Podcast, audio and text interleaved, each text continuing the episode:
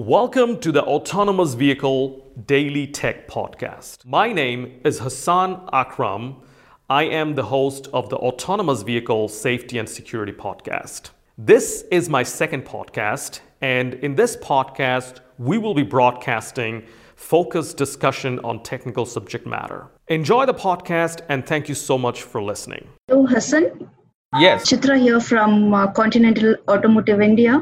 Hello, Chitra. Welcome back. I have a question. At the concept level, for the same functionality or uh, function of the item or uh, system, we can consider, can the item definition be same for both uh, safety and uh, security implementation?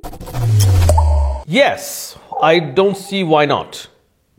I think they have to be the same. Yeah, but uh, in case of uh, system boundary, I think uh, it may vary for uh, safety and security aspects. If you think in uh, that perspective, if you think of system boundary, security may have more boundary if you consider for any system, but safety will have another boundary. Right, uh, but it is the same item you're talking about. You can definitely define different boundaries, but uh, there is no reason to defining the items in a different way for safety and security. End of the day, it will be the same vehicle. There was a question uh, during the, during when I when I was talking, we're giving the presentation that the odds between um, safety and security, right? So they will have to play hand in hand, and we're talking about the same uh, items here. Okay, thank you. You're welcome.